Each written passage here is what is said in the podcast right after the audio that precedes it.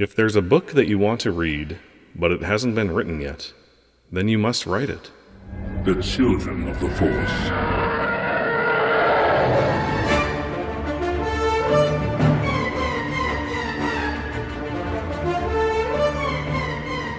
Welcome to episode 186 of Children of the Force, a podcast about Star Wars by one adult and his two kids. I'm Al Nowatsky, the adult. I'm Anna, and I'm 14. I'm Liam, and I'm 12. And uh, that fortune cookie was not from a listener. That is a Toni Morrison quote. Toni, Toni Morrison's an author of many fine books. She passed away in 2019. And I think that it's appropriate for today because today we are re- reading fanfic. And that's what fanfic is. There's a, if there's a story that you want in, you know, the thing that you love, like a Star Wars story that you want and it doesn't exist, fanfic is a way to get it out into the world. Write that story. Like Tell Poe it and Finn. That like- did exist. It just didn't show that it existed. It does exist. It's a story that exists in Star Wars. It just hasn't been written. You know? So, so a lot of people write So Poe then you gotta write it. ships. Yeah. Yep. Uh, fanfics. Yep, that's right. So, um, yeah, and there's different kind of different kinds of fanfic. Uh, there's kind of the regular fanfic where it's like, I'm going to write a story about what happened after this movie, and it's like it kind of uh, fills in those places that maybe haven't been filled in yet. So it's it kind of fits into canon, uh, but it's not canon. But then there's also uh, what's called like fix fix fic or fix it fic, where it's like I really don't like the way, uh, for example, the Rise of Skywalker was written, so I'm going to fix it, and I'm going to fix a certain thing that I didn't like in it, and and write the story as if this was different, right? Or Um, like, like different universes. Like it's the same. It, like I don't remember exactly what it's called, but like basically it's the same universe, but like one major thing is different or something. Yeah, uh, AU, so Yeah, al- AU. alternate universe, Alternate right? universe, um, yeah. Like what would have? How would it be different if this was different, right? Right. Yep. Yeah. So, uh, yeah. So, if if there's something that you want to read and it's not out there, then you can write it. I like that quote. Uh, so we're going to read some fanfic, and that's pretty much all we're going to do today. But before we do that, we do have to, of course, just acknowledge the news that Gina Carano is no longer employed by Lucasfilm, and that they will not employ her in the future, and that is because of the awful things that she has said on social media. And uh, we think that's the right choice. I was relieved Yes. to hear the news. It, it uh, seemed like it was kind of overdue, but I understand. You know, there's there's considerations, there's contracts. We don't know everything that went into why it took so long for Lucasfilm to do this. Um, but uh, now she is off Star Wars, and um, we'll talk about it more on the next show. But that's not the focus of this show, so we're going to move on. Um, and yeah, I just wanted everyone to know. Don't worry, we will talk about it more. uh, but let's get on to some fanfic. Next episode, which will be another listener mailbag because we didn't do one this week, so we'll have to do one next week. And how much do you want to bet we might get some listener mail that has to do with the Gina Carano news? I bet I we bet have some. I bet we have some right now. I, our- I think we might. Uh, so, first up, we have uh, some fanfic from Ish. And Ish wrote an epilogue for the book Ahsoka uh, by E.K. Johnston. So, uh, Ish had read the book and thought, well, what if this story, this is like a little little short story that kind of comes after the book, right? That's basically what an epilogue is. So, let's begin.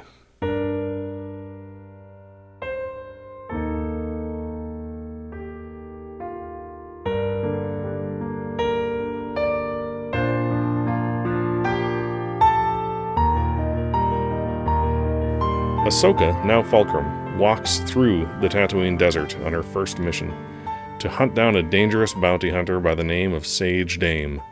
So far, it has not been so great. She had run into a band of Tusken raiders and had to trade her speeder bike for passage through their land. They thought they were in charge and that everyone else were strangers invading their territory. She had been walking for a while and had drunk the rest of the water from her canteen when she came across a town, Mos Eisley. Her main target stopped here often to refuel before taking off again, but only stayed as long as necessary. She had a strict window to catch her target of two and a half hours.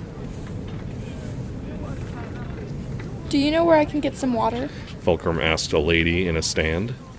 Um, excuse me, but can you please tell me where I can get some water? She asked again. Oh, yes, you can get it from multiple vendors, including mine if you want. Also, in the cantina, you have a larger variety of beverages to choose from. Okay, thank you. I think I'll just buy some water here if that's okay.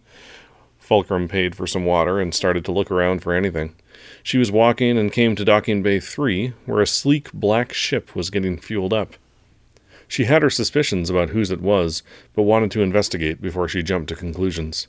She was watching the droids repair the ship when two stormtroopers walked up behind her. Hey, let me see your identification. This is an authorized area only. Stormtroopers, the Empire. This is going to be a lot harder than it was supposed to be, Fulcrum thought. She thought fast but came up with nothing. Fighting would only draw attention, and that was the last thing she needed. Oh, sorry, I forgot where I was. All the docking bays look the same. Yeah, we'll move along. Thank you. Long live the Empire. She said, and instantly regretted it. She walked away and wondered why just that docking bay was authorized personnel, but had a feeling her target was right under her nose. She could feel it. She still had time to catch Sage, but was still worried about how much time she had. She decided to spy on the docking bay from above, where stormtroopers couldn't get her or see her. She decided to put a tracking device on the ship, so if Sage escaped her, all hope would not be lost. She used the force to make sure there was no one in the bay and jumped down. When she landed, she used the force to close up the pit droids working on the ship. She tried to avoid using the force too often, so Raada didn't happen all over again. She needed to get in and out on this job. She quickly ran to the ship and attached the tracking device to the bottom of its hull. She jumped back up to the top of the docking bay. Two hours later, she woke up, confused how she had fallen asleep. She realized she had been seen and been knocked unconscious. She quickly jumped down off the ledge and went to find someone who could lend her a ship.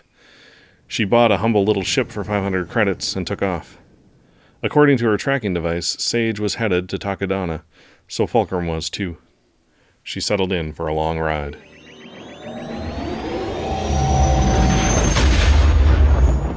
I just want to make a quick comment. Yeah.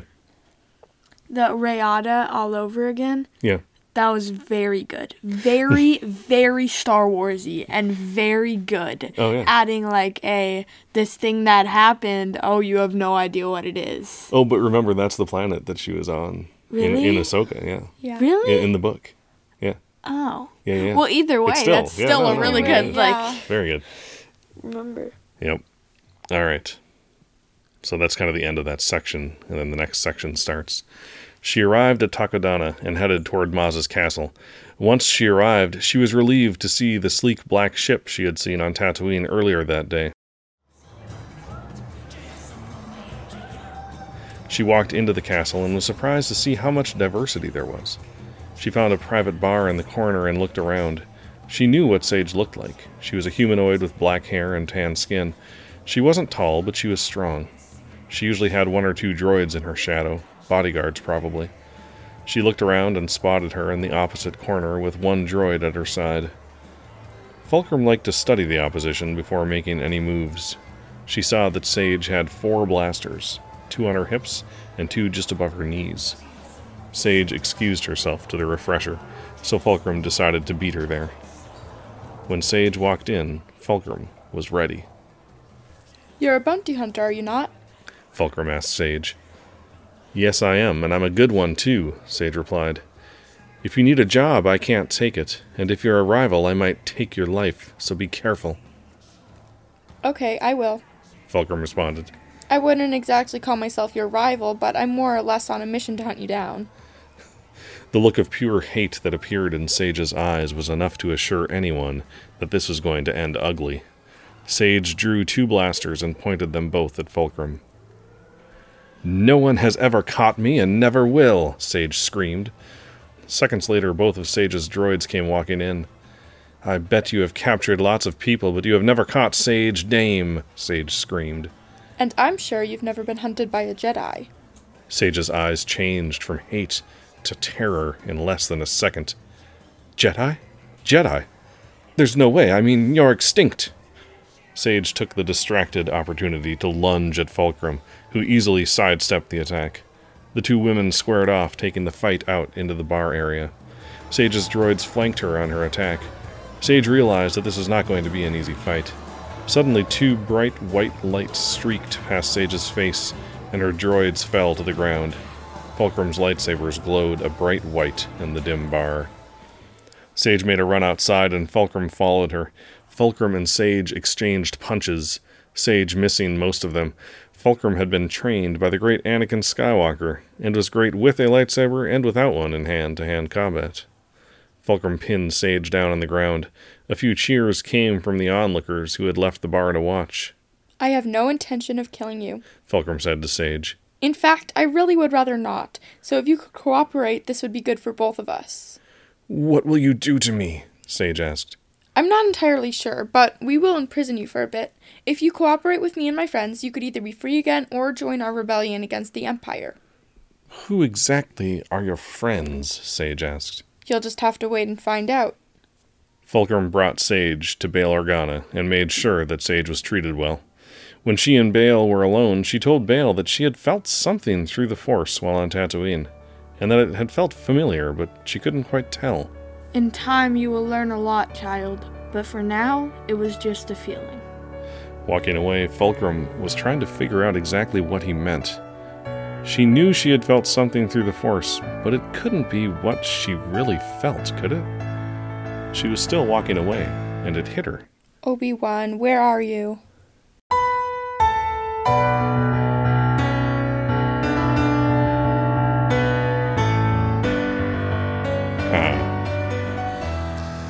That's, like that. was That was good. it was very good. And that's that's the story. That's the epilogue. Nice work, Ish. I like how this epilogue, you know, leads. It kind of leads into possibly the Obi Wan Kenobi yeah, the series. Obi Wan Kenobi series. That's Um, cool. Because who knows, right? We might see Ahsoka on Oh, that would be so cool if we saw Ahsoka in the Obi Wan series. That would be something.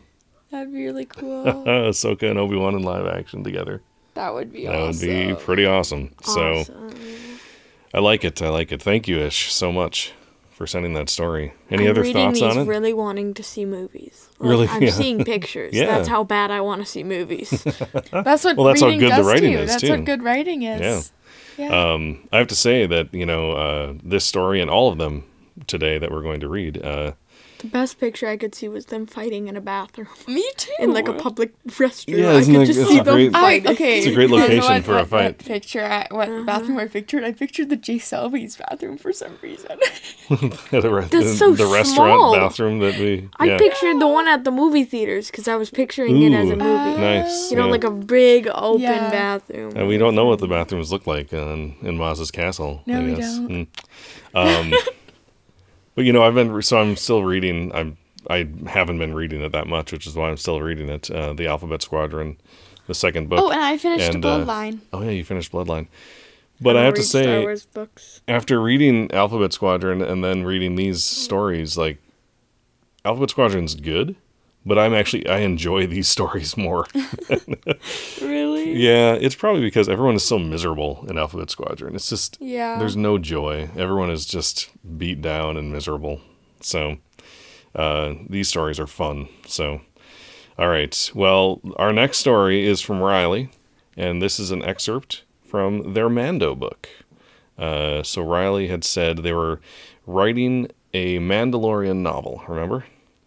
And I think this fic could be considered uh, either Fix It Fic or AU, uh, because there's one main difference in this uh, from from the actual story uh, that we see in the Mandalorian. And uh, Let yeah. me guess, it's just no Baby Yoda.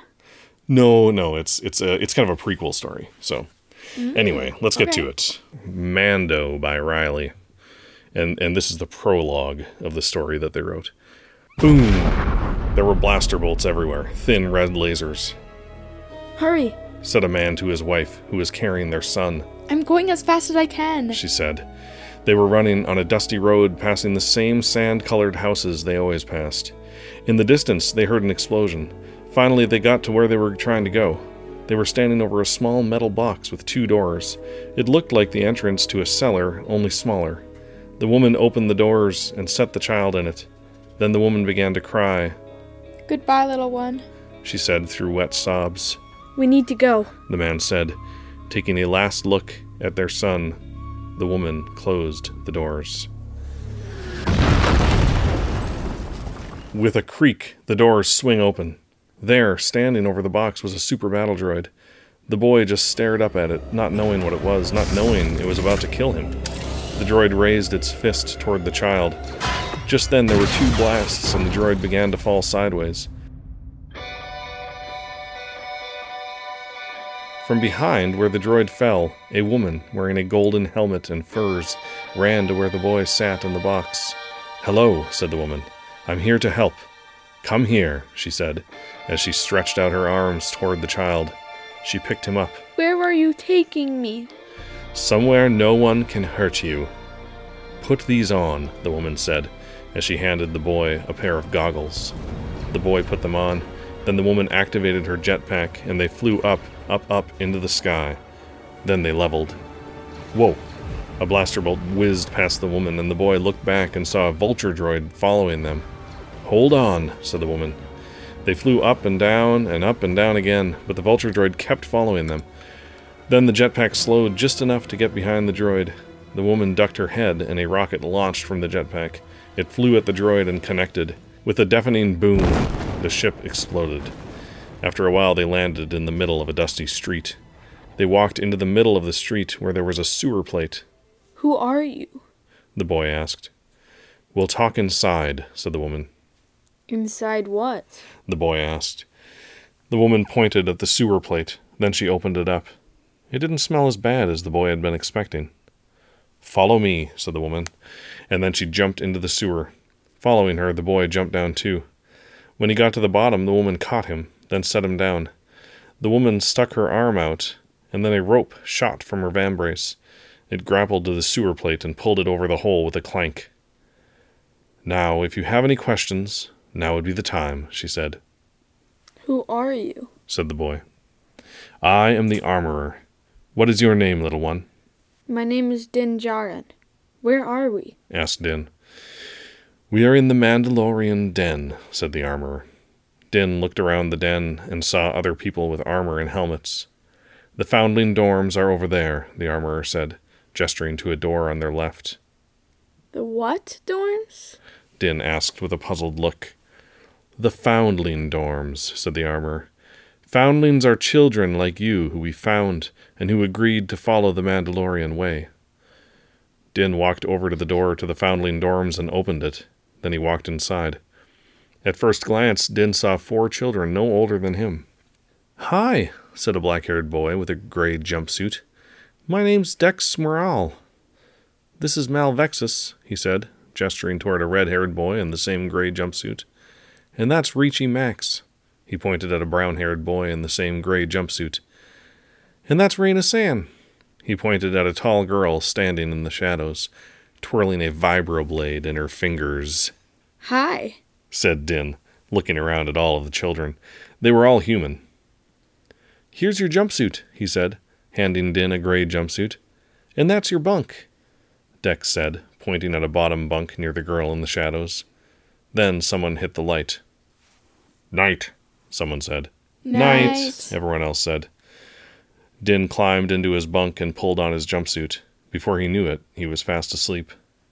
Suddenly there was a shout, and Din woke up with a start. Din, Din, wake up. What? Din said groggily. He heard a shout from outside the room. He jumped out of bed and addressed the person who had shouted for him to get up, who happened to be Raina. What's going on? I don't know. Here, take this. She threw him a small, slender blaster. There was another shout. The other kids were all holding blasters just like his, and they were standing next to the door, blasters up. Ready on three, said Dex. One, two, three. The door flew open, and the kids spilled out, looking around. There, standing ahead, was a person all dressed in black, wearing a black helmet, and holding a brilliantly red lightsaber, blocking every single bolt a grown up Mandalorian shot at him. Then finally, the person in black chopped the blasters out of the Mando's hands and cut him down. Then he turned to look at the kids. As Din met the person's eyes, fear shot through him. Suddenly, the person flew toward the kids. Din shot at the person. He deflected it. Din shot again, blocked. He shot again and again and again, all blocked. As the person got closer, Din knew he would die, and there was nothing he could do. The others were shooting at the person again and again, but they were all blocked. There was nothing they could do. He was just about to suggest they lock themselves inside their room, no matter how little it would do. But just then there was a loud clang, and the person fell outright inches from the kids. He dropped his lightsaber, and it retracted. Behind the person was the armorer, hand outstretched, having just thrown a heavy welding hammer at the person, knocking him out and saving the kids. Then the armorer said, Foundlings to your rooms. Okay, one sec. We need to. Wait, wait. So that's I, I think Darth it's an I think it's an, Inquisitor. I think it's an how they inquisitor. added. I thought it was Darth Vader. I thought seems it like was Darth Darth Vader, at first too, but I'm pretty sure it's an Inquisitor. Unless it's a complete AU and this is how Mm-hmm. Darth Vader dies. Be a complete AU. If Darth Vader went, af- went after the armorer, he would have died much earlier. None of them moved. The armorer walked over to the intruder. She kicked him over onto his back, pulled a blaster holstered at her waist, pointed it at him, and shot him once, twice, three times in the head, ensuring he was dead. Reyna walked over to the intruder's lightsaber, pointed her blaster at it, and shot it until it blew in sparks. Seemingly not quite satisfied, Reyna walked into their dorm, and the rest of the kids followed and closed the door. They all crawled into their bunks and fell asleep, all except for Din. Finally, he fell into an uneasy sleep full of dreams of what would happen if the armorer had not saved them, the blade sliding through him just like the other older Mandalorian. Seven years later, Din stirred under his blankets, then climbed out of bed. He was now wearing a chest plate made of Beskar and Mandalorian vambraces, shoulder plates, thigh plates, and shin plates, with two blasters holstered on each side of his hips. Most of it wasn't pure, but it was half Beskar. He looked around the room and saw only Reyna. Come on. She said, I was supposed to wait here until you woke and take you to target practice when you did. Okay, let's go. Din said. He and Reyna walked out of the room, opened the sewer plate, and jumped up, then closed the lid. They walked to the street next to theirs. So I was thinking, Reyna said thoughtfully. do you want to go spar instead of target practice? She said, looking at Din. Then Din's face split into a grin. Definitely.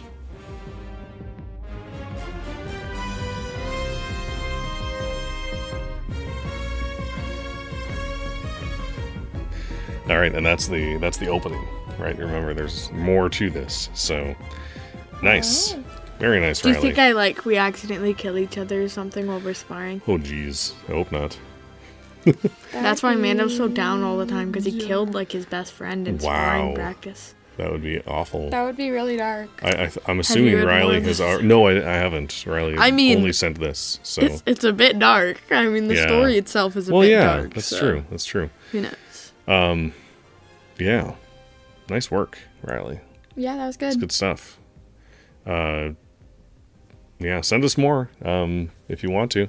I think we might end up doing you know multiple episodes because I know uh, nines that we're getting to. There's no way we're reading all that on Oh, the show, yeah. so uh, we might do multiple installments, almost like um, like the way, well, like a radio show, right? You know, where you tune in each week to hear a little bit more of the story. Oh yeah. Little Orphan Annie. Yeah. Little Orphan Din. uh, all right. So before we do, uh, so we have nines left. That's the main, the the one that we have left. But I did say that I would look for the fic that I wrote way back in the day No. and see if we could read that. So I found it. I wrote it. I wrote this in April of 2015. Oh my. Uh, so that was Six years ago. April right 28th, to be 15. specific. That was right after we started. Right after we started podcasting. podcasting. And and I wrote this I think because Liam you said you wanted to see I asked you what would you want to see in a fic and I think you said I want to see Luke and uh, I want to see Darth Vader and the said the Emperor fighting Luke or something like that. And I was like, well, that happened once. How could that have happened another time, right? yeah. So that's kind of where I started. I'm like, how could I make this happen and not have it be Return of the Jedi, right? Mm-hmm. So here we go. There's an opening crawl here. The Republic has fallen. What's left of its sympathizers have been chased to the corners of the galaxy by the Imperial Army. Emperor Palpatine, also known to some as the evil Sith Lord Darth Sidious, sees to it that every last shred of the Republic and its defenders, the Jedi, are erased from the galaxy and from the memories of its population. Anakin Skywalker, now Darth Vader, gets used to his new body, much of it robotic. The former graceful and quick Jedi Knight now labors under the weight and restriction that his new mechanical form imposes upon him.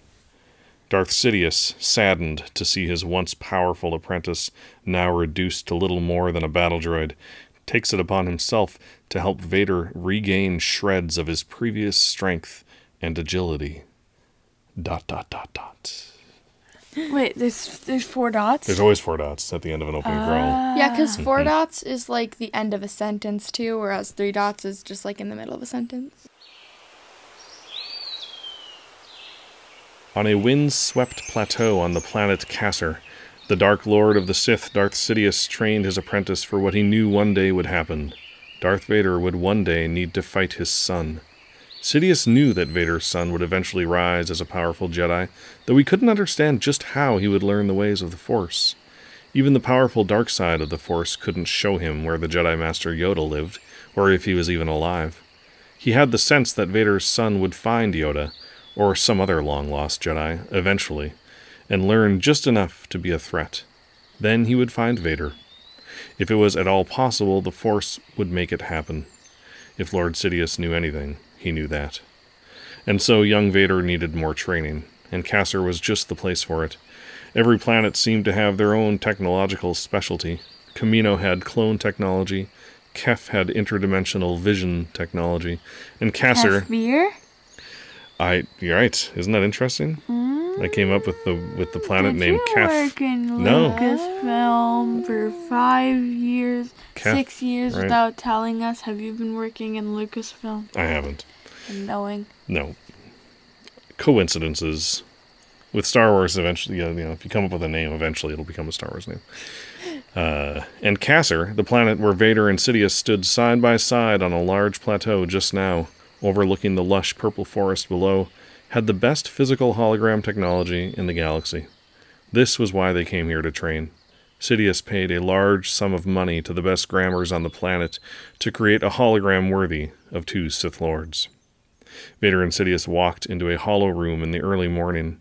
Sidious had been awake for hours already, giving orders to the far flung troops of the Empire, orders to exterminate various Jedi and other resistors mostly, but also less satisfying matters like establishing trade routes between newly dominated planets and managing funds to pay for new Imperial outposts and prisons.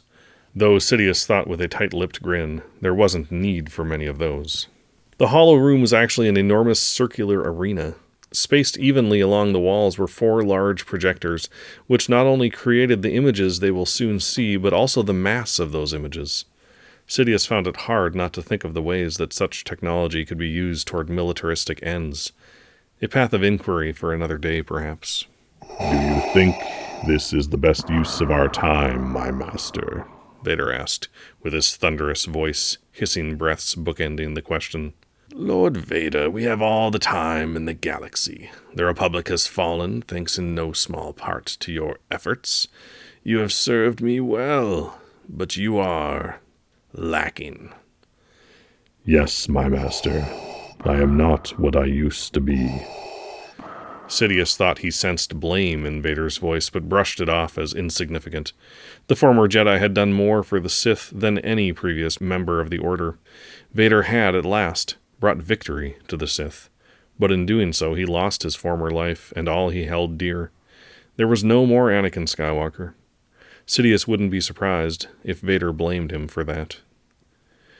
Which is why we are here, Lord Vader. It is time to learn again. The best technology in the galaxy repaired your body. It is capable of more than you think. Today we explore the limits of what you can handle. Sidious motioned to a window high above them at the top of the arena's dome. Leave us. Sidious yelled at the window, as the hologram flickered on. Our policy is to have an overseer, Emperor Palpatine, in case of technical malfunction. A small Cassarian vo- A small Cassarian voice said from right beside them. Vader startled a bit at the proximity of the sound. The Cassarian speaking was, after all, behind the window, a hundred yards away. A trick of the technology, Sidious said to Vader, sensing his confusion over how close the voice seemed. I said, leave us, he yelled at the Cassarian behind the window. You will listen now, or you will listen when we both come up there. A pause hung in the air. Vader looked at Sidious. Sidious looked at Vader. And finally, the voice came back, deflated. Sorry, sir. Leaving now. You sound like Kermit the Frog. Yeah, Cassarians, they're they look like Kermit the Frog. Yeah. Yes, Oh, okay. Ah, Sidious said as he looked around. Here we are, Class B planet, dense foliage, some fog, and. He paused, looking around for the most important part. Your son. Actually, that's where I stopped. I didn't write your son. but the most important part would be I, did, I never finished the story. Uh, the idea is that it would be like a full grown Luke or, or what the emperor thought Luke would look like. So then Vader would be fighting this person who looks like his adult son. Or the best, you know, basically he would look like Anakin. Pretty much, weird. you know. Slightly different version of Anakin. A mix of Anakin and Padme. Right? Yeah. Yeah, so that's it. That's that's all I got. I like the idea of holograms that have mass that you can interact with. Yeah. Um, it's kind of a Star Trek thing. The holodeck was something that was on the the Enterprise, and they could go and and have adventures in this thing and interact with people, even though they weren't actually there. And Cool. I never quite understood how that worked. Like, how could you touch something that was a hologram? But anyway, doesn't really exist in Star Wars, I don't think. But it No, will. It will eventually. Eventually. Does it, Liam? Well, I mean, you just wrote it, didn't you? Not in canon. I'm canon. All right. Um, I have a, I, I have a question about Nyan's story. Oh, okay. Are there a lot of characters in it, or like what writing style is it? Nine story. Yeah. Yeah, there's a couple. There's like two characters in the first part, and then Okay. yeah. Um. All right. A long time ago, in a galaxy far, far away. Episode 10 The Light of Darkness. Chaos. After the defeat of the evil First Order, a new power has risen. A second Jedi Order, founded by the once Resistance fighter Rey Skywalker, has gained power. But unlike the First Jedi Order, the second has no government to back it, for it is the government itself. But the galaxy is restless as the Jedi struggle to maintain peace and stability in the galaxy after the death of Rey at the hands of the underworld criminals years after peace had finally fallen across the galaxy. The Jedi Council rules with an iron fist over the unruly Senate as they try to remain in control. On Coruscant, the Jedi have become worried about the far off Insipar system because the Jedi Knights stationed there have not reported in for weeks. Desperate to show the galaxy that the Jedi can still maintain control, Grand Master Skor Santarna has dispatched a Jedi Knight and his Padawan to investigate the mysterious unresponsiveness of the Insipar system.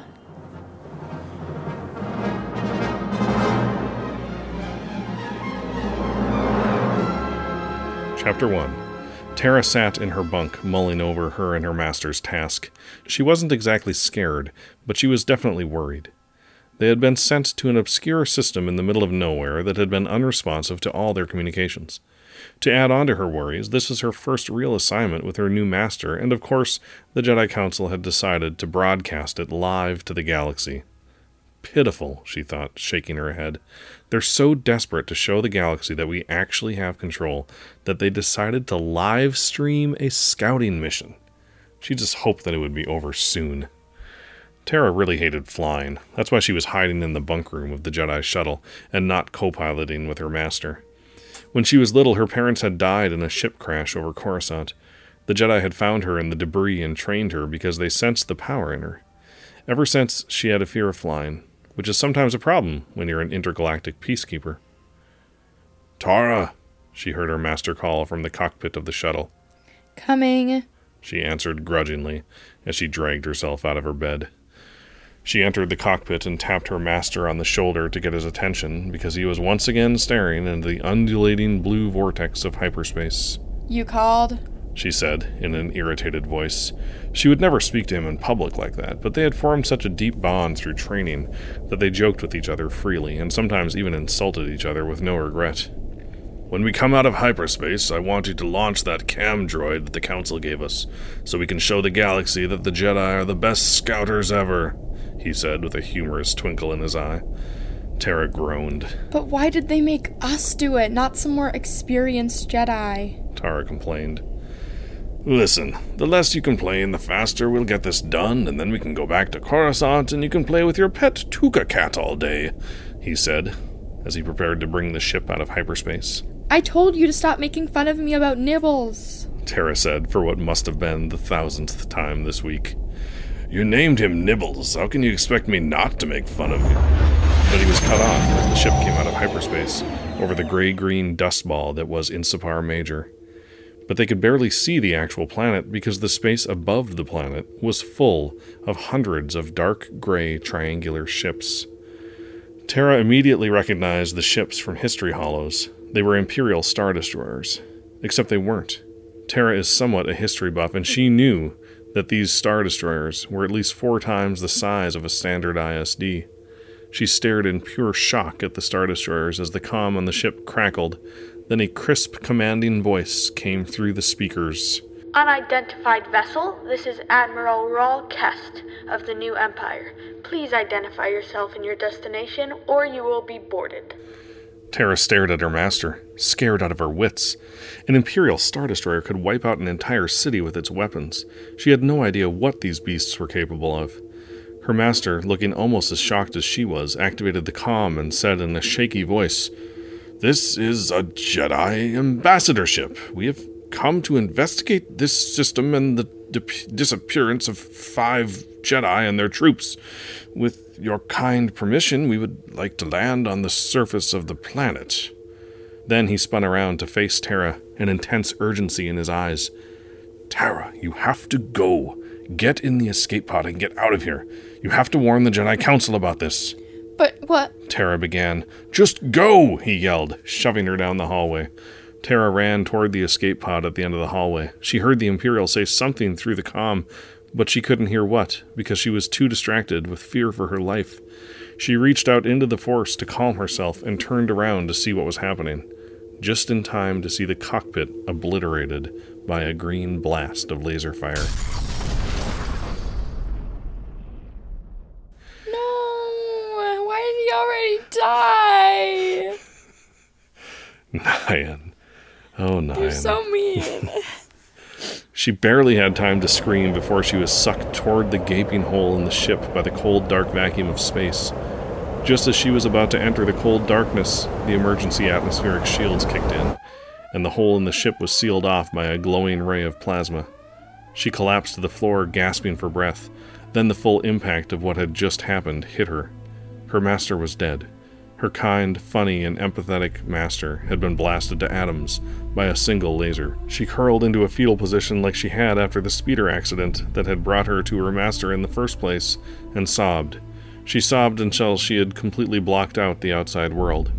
She was startled out of her grief by a sound that reverberated in her very soul, a sound that hurt her ears and instilled fear in her very bones. She ran to the window and saw two ships roaring toward the broken shuttle that she instantly recognized from the history lessons as TIE fighters. But these were different from the Imperial and First Order models. These were sleeker, faster, better equipped, and altogether fiercer.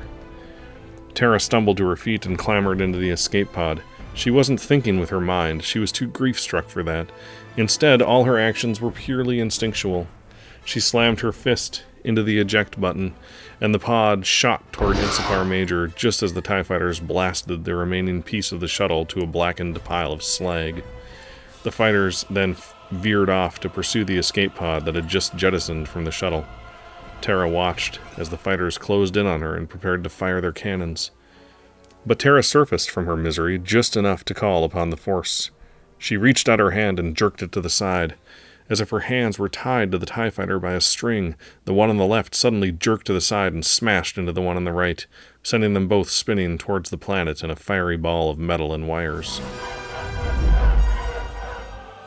Before she could celebrate her small victory, a laser blast scraped the side of her pod, destroying two of the thrusters and sending her spinning in a tight circle straight down to the dusty plains of Insipar Major. Whew.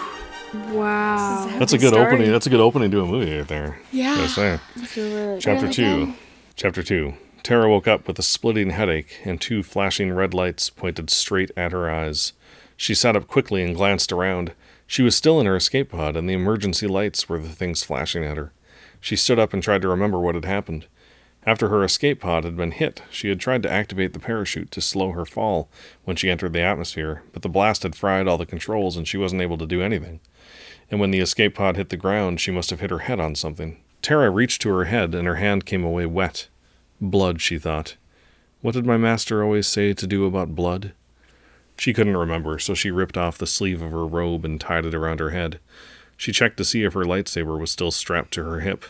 It was. She grabbed the small ration pack that was in the escape pod and set out to find a way to warn the Jedi Council. She had to move fast because if those massive Star Destroyers had shot her down, then surely they could have tracked the pod down to the planet. She set off at a run, ignoring the throbbing in her head. Insipar was not a great place to be in her situation. It was a flat, dusty landscape with dead grass and dotted with shrubs. In other words, it was not a good place to hide. Someone, especially people with heads up displays, could spot her miles away. So the only advantage she had was speed. She channeled the force into her legs and dashed across the barren landscape.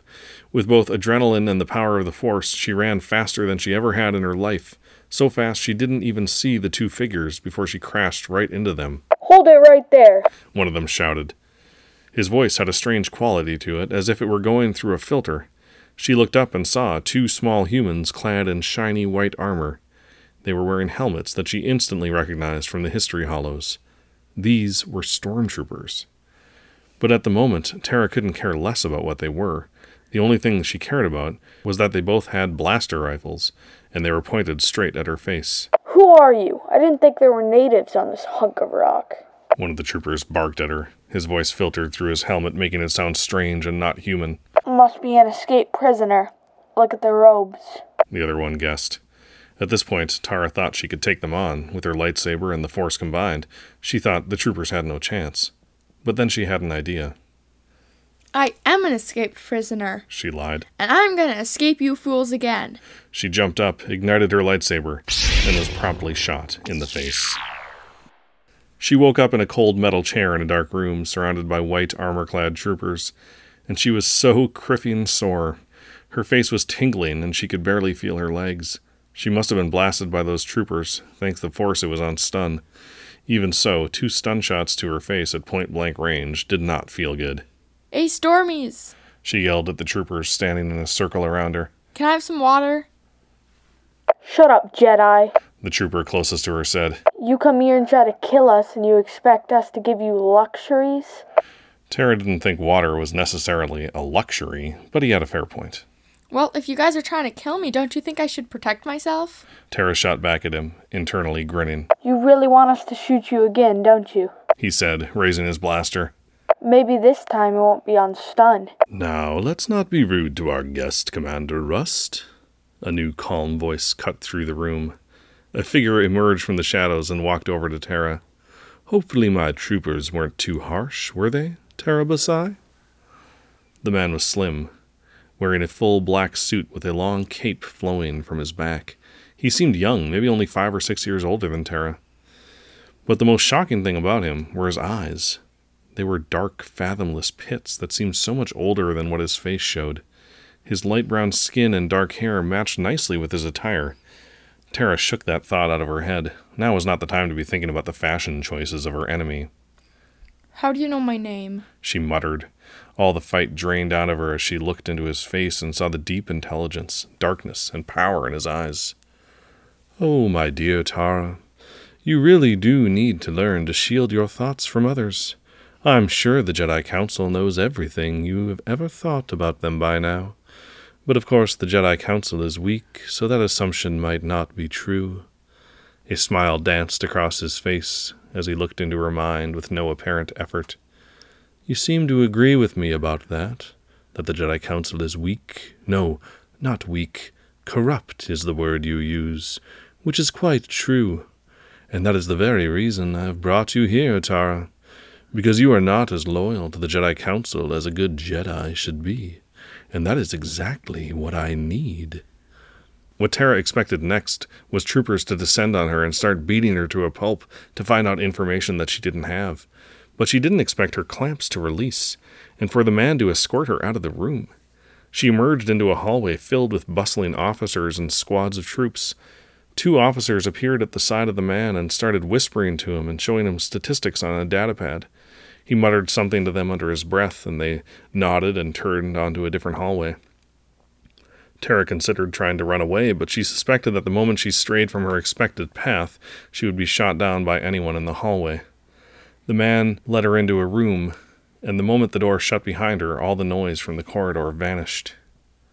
Inside the room was a table, two chairs, and nothing much else besides some small trees growing in pots lining the sides of the room. On the far end, there was a large window looking out into the plains of Insipar. So I am still on the planet, she thought. The man sat down on one of the chairs and motioned for Tara to sit. She did. Then a section of the table folded in on itself, and a platter rose from underneath it. The platter contained some of the most delicious looking foods she had ever seen. At the Jedi Temple, they valued nutrition over enjoyment, making all her meals unpleasant and unexciting. While this was the exact opposite. There was a large roasted ronto, a variety of exotic fruits, some strange colorful soup, and much, much more. The man slid her a small plate and grinned at her shocked face. Tara, I am not a cruel man, so instead of torturing the information I want out of you, I thought we could have a nice civilized talk, he calmly explained, as he served some food onto both of their plates. Please do eat up. We are going to be here a while. He chuckled at her hesitant yet excited face. Tara, I told you I'm not a cruel man. I didn't poison your food. Tara picked up her fork and ate a bit of the ronto meat. Her eyes widened with shock at the burst of flavor in her mouth. The most flavor she ever had was some yogan fruit, and this soared past the little flavor that it had possessed. The man laughed at her reaction and raised his eyebrows as if to ask her if she liked it. This is delicious. She gushed. The Ronto meat has a rather strange texture, but it's the best thing I've ever tasted. She then remembered that she should probably be a little less friendly around her enemies. It has a different texture because I'm vegetarian, so this is fake Ronto. Nice. This is also one of my favorite recipes. I cooked it myself, he chatted. So let's get down to business. I think it would be a bit rude to interrogate you immediately, especially after I had you shot in the face. So how about you ask me a few questions first? Tara hesitated. She decided to ask a simple question first. What's your name?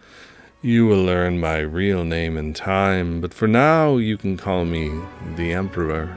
Tara's eyes widened, this time not from food. The Emperor of what? Oh, the Emperor of my new regime. The Emperor of the new Empire.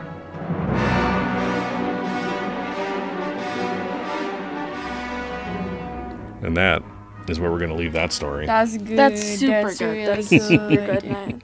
These are all really good. Yeah. You guys are some good writers. Yeah. Good stuff. Wow.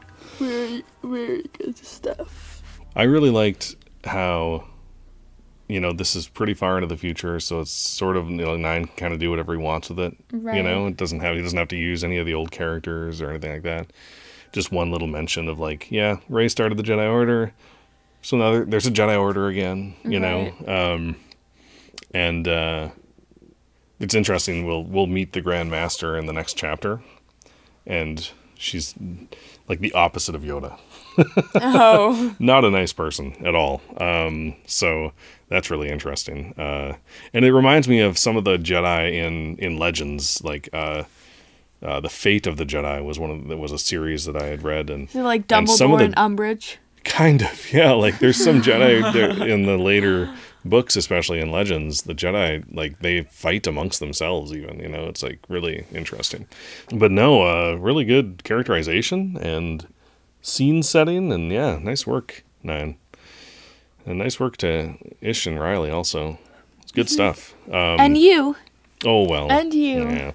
Uh, the little of it was really good. Uh, yes. when I was I was going through my emails trying to you know make sure I, I got all the fics that were sent to me and I, I feel like I missed one but I I know that um, Clayton had sent one that I wasn't able to access and I, I sent him an email so hopefully we'll get to that one uh, next time we do this uh, which won't be that long I think because I want to read more of uh, Riley's if they want to send us more and uh, and nine if you want to send us more too um, actually I have more of yours so I could just keep reading if that's okay with you Yeah, we'll read like Um, a chapter every episode. Maybe, maybe we could have we could have like a fanfic fanfic section. Oh wow, there we go. We could. Oh gosh, our episodes are gonna end up being like Fanfic five hours long.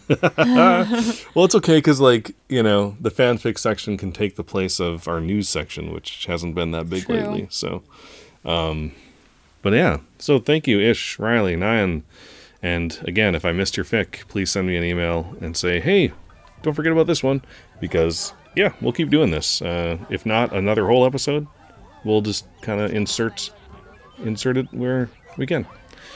It'll be good.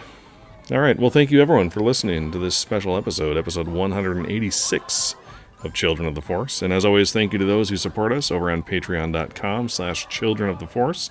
Your support allows us to do this podcast and to make it better. And if you'd like to reach out to us online, you can contact us via Twitter. At Force Children. On Facebook, we are. Children of the Force. Leave us a voicemail on speakpipe.com slash children of the force, or just record a voice memo and email it to us. And you can do that at our email address, which is, ForceChildren at gmail.com. and our website is, Childrenoftheforce.com. and finally leave us a review on Apple Podcasts or anywhere else you listen to us. Really does help the show get into more people's ears. We'd really appreciate it. Also, one more thing. Yeah. If you are a new emailer, Yeah. um, could you please put your pronouns in the first email so we know them? Yep. That'd be nice for us. Great idea. Yep, yep. All right. For Children of the Force, I'm Al. I'm Anna. I'm Liam. And may the Force be with you.